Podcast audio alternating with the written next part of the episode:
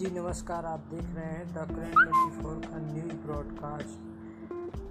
प्रधानमंत्री Narendra Modi Tokyo Olympic जाने वाले एथलीटों का हौसला बुलंद करने के लिए उनसे बातचीत करेंगे। जानकारी के अनुसार पीएम तेरह जुलाई शाम पाँच बजे ओलंपिक में भारत के प्रतिनिधित्व करने जा रहे एथलीटों के साथ चर्चा करेंगे। पीएम तीन जून को ओलंपिक के लिए भारतीय टीम के टोक्यो रवाना होने की तैयारियों की समीक्षा की थी।